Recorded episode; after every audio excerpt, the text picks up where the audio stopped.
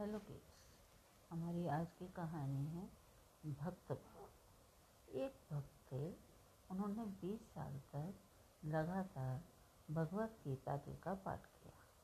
अंत में भगवान ने उनकी परीक्षा लेते हुए कहा, अरे भक्त, तू सोचता है कि मैं तेरे गीता के पाठ से खुश हूँ? तो ये तेरा वहम है। मैं तेरे पाठ से बिल्कुल भी खुश नहीं हूँ।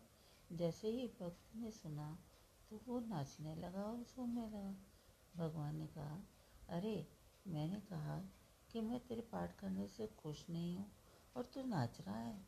भक्त बोला, भगवान, आप खुश हो या नहीं? बात तो ये है, मैं भी नहीं जानता, लेकिन मैं तो इसलिए खुश हूँ कि आपने मेरा पाठ कम से कम सुना तो सही, इसलिए मैं नाच रहा हूँ। जय जय श्री राधे। Thank you.